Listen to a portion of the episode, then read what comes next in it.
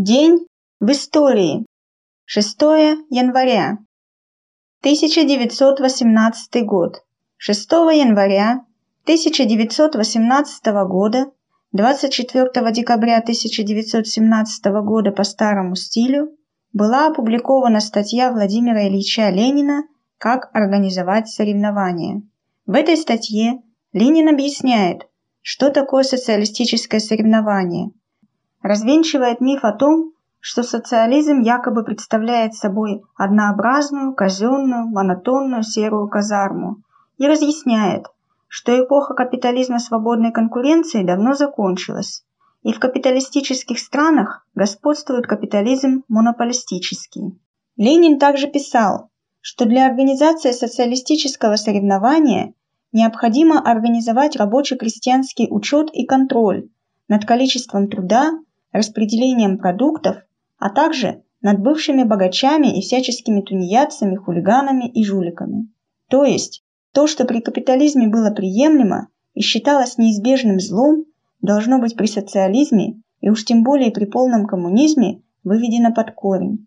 В первую очередь, речь о таких явлениях, как тунеядство, хулиганство и воровство. И теперь никто не должен оставаться к ним равнодушным и безучастным. При этом для поиска наиболее правильных действий объявлялась свобода творчества в том, как этот контроль и учет будет осуществляться на практике. Как выразился Владимир Ильич, с демократическим и социалистическим централизмом ни шаблонизирование, ни установление единообразия сверху не имеет ничего общего. Единство в основном, в коренном, существенном не нарушается, а обеспечивается многообразием в подробностях, местных особенностях, приемах подхода к делу. Конец цитаты. При капитализме интересы собственников производств и непосредственных производителей противоположны, поэтому осознание трудящимися своих объективных интересов уже создает угрозу существованию этого строя. При социализме же цели управления вытекают из интересов трудящихся, и государство само стремится к повышению сознательности трудящихся масс. Существование общественных экономических интересов порождает среди трудящихся соревнования за лучшее удовлетворение этих общих для всех коренных интересов. Социалистическое государство поддерживает и организует это соревнование, рассматривая его как один из важнейших методов управления социалистической экономикой. Метод, непосредственно использующий общественные интересы миллионов рядовых участников общественного производства. Социалистическое соревнование действительно дало небывалый подъем производительности труда. Именно оно позволило в кратчайшие сроки провести индустриализацию такой огромной страны, как Советский Союз, и таким образом создать основу и для будущей победы в Великой Отечественной войне, и для дальнейших достижений в производстве, науках и искусствах. 1919 год. 6 января 1919 года войска Красной Армии освободили Вильно, ныне столица Литвы, город Вильнюс.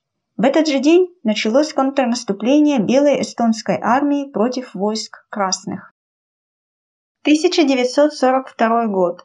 6 января 1942 года в ходе наступления Красной армии под Москвой войсками 10-й армии Западного фронта освобожден от немецких захватчиков город Мещовск, районный центр Мещовского района Калужской области. А в ночь на 6 января 1942 года в Крыму начался Судакский десант. Морской тактический десант в районе Судака с целью поддержки советских войск, наступавших от Керчи и Феодосии. Десант формировался и выходил из Новороссийска. Возле поселка Новый Свет у мыса Чеканный с эсминцеспособной и сторожевого катера был высажен передовой отряд десанта 218 военнослужащих 226-го горнострелкового полка, имеющий задачу после начала высадки основного десанта диверсионными действиями прервать связь и атаковать штабы. Десант успешно прошел мимо противника в его тыл. В дальнейшем судьба отряда, как и все операции, была трагичной первом же бою отряд лишился командира, а еще несколько человек были захвачены и убиты крымско-татарскими коллаборационистами. Остальные десантники ушли в лес, ожидая высадки основных сил. и присоединились к ним 16 января. Но и основные силы не смогли выполнить в Сударской бухте свою главную задачу – отвлечь войска генерала Манштейна от Керчи и Феодосии. Немцы перешли в наступление. 17 января 1942 года была оставлена Феодосия. 27 января был оставлен Судак. Большая часть десанта была окружена и уничтожена, но часть моряков смогла прорваться к крымским партизанам и присоединилась к их героической борьбе против оккупантов. 1943 год. 6 января 1943 года в Красной армии были введены погоны. Новая система званий и знаков различия среди военнослужащих была гораздо проще, стройнее, унифицированнее, чем прежняя. С незначительными изменениями она сохранилась до наших дней. 1945 год. 6 января 1945 года к Верховному главнокомандующему вооруженными силами Советского Союза Иосифу Виссарионовичу Сталину обратился премьер-министр Великобритании сэр Уинстон Черчилль. В секретной телеграмме Черчилль спросил, могут ли союзники рассчитывать на крупное русское наступление на фронте Вислы или где-нибудь в другом месте в течение января или в любые другие моменты. Конец цитаты. Советское наступление 1945 года должно было бы облегчить положение войск США и Великобритании, потерявших стратегическую инициативу после декабрьского контрнаступления гитлеровцев. На следующий день Сталин ответил Черчиллю, учитывая положение наших союзников на Западном фронте, Ставка Верховного Главнокомандования решила усиленным темпом закончить подготовку и, не считаясь с погодой, открыть широкие наступательные действия против немцев по всему Центральному фронту не позже второй половины января. Конец цитаты. В ночь с 12 на 13 января советские войска начали восточно-прусскую стратегическую наступательную операцию. Поэтому немецкое командование было вынуждено 16 января начать переброску войск с Западного фронта к восточным границам Германии. К концу января союзники полностью восстановили линию фронта и начали вторжение в Германию с запада. В наше время об этих событиях можно встретить очень наглые и шовинистские заявления так называемых патриотов о том, что якобы не стоило товарищу Сталину так заморачиваться насчет каких-то там англосаксов, и не нужно было ускорять советское наступление. Заявители могут думать все, что угодно. Но разгрома Второго фронта допускать было нельзя. Он открывался не как простая формальность. Войска союзников, точно так же, как наши войска, сражались против объединенной Европы. А Германия должна была воевать на два фронта – метаться между ними и упускать инициативу. Это азы военной стратегии. И уж кто-кто, а маршал Сталин знал, на что способны гитлеровцы, получившие стратегическую инициативу. Кроме того, наступательные операции не за неделю готовятся. Войска к зимнему наступлению уже были в целом подготовлены. Так что товарищ Сталин все правильно сделал. 1992 год. 6 января 1992 года Верховным Советом Нагорно-Карабахской Республики была принята Декларация о государственной независимости. Уже четвертый десяток лет длится армяно-азербайджанский конфликт в Нагорном Карабахе. Он почти с самого начала привел к значительному числу жертв и беженцев с обеих сторон. Первопричиной нынешнего конфликта стала бездарная национальная политика позднесоветских властей. С одной стороны, было принято загонять все неудобные темы под ковер, а с другой стороны, было принято не бороться с национализмом, особенно бытовым, а мириться с ним, делать вид, что его нет. В итоге противоречия и не обсуждались, и не разрешались. А потому сила противоречий нарастала. Как гнойники, они стали лопаться почти сразу после объявления политики демократизации и гласности начался резкий подъем национальных движений, которые были возглавлены националистами. Вспыхнули десятки национальных конфликтов по всему Советскому Союзу, множество которых обострились до степени войны. В январе 1992 года Нагорно-Карабахская республика объявила независимость, когда уже фактически шла Карабахская война.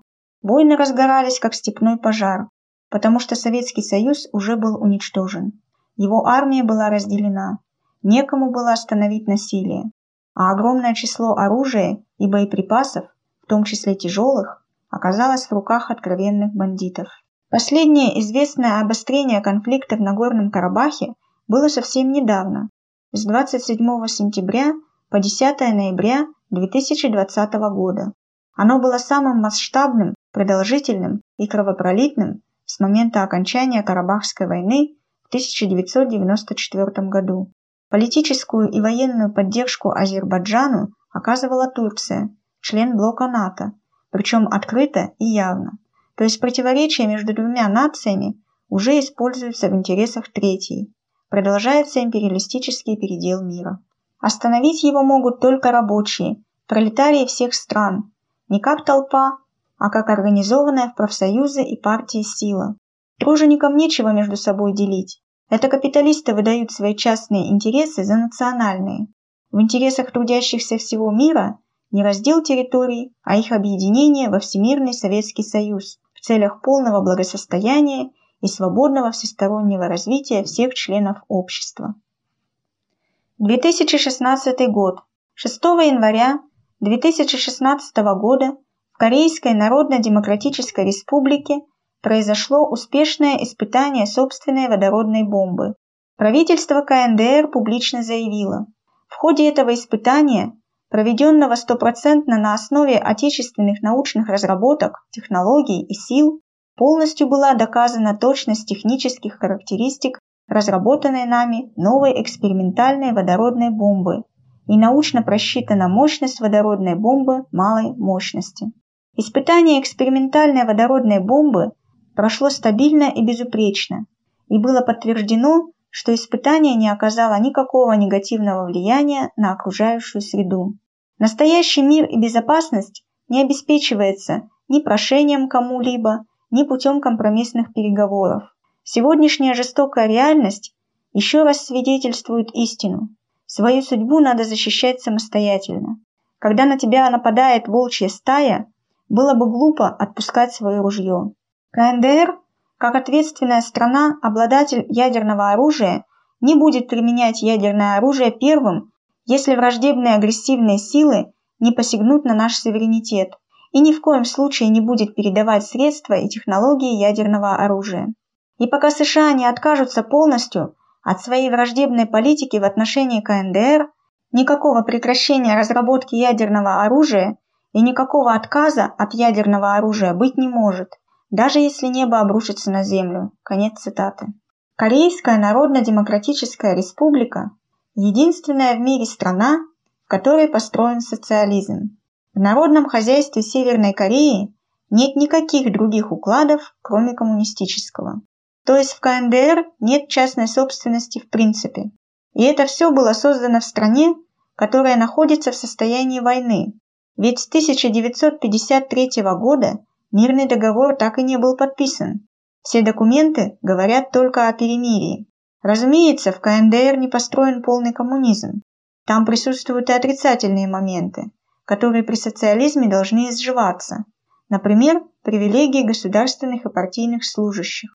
Но при всем при этом корейцы со своего пути сходить не собираются, потому что стоит только им дать слабину, войска южан вместе с американцами бомбят их в каменный век.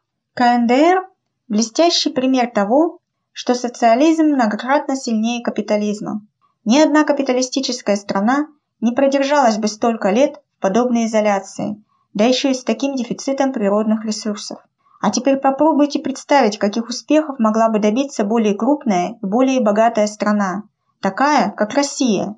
У России уже есть ядерное оружие, но управляют им по приказу Комитета по делам буржуазии. Ведь именно такова сущность современного капиталистического государства. Проще говоря, такое государство легче купить, чем завоевать. Таким был день 6 января в нашей истории.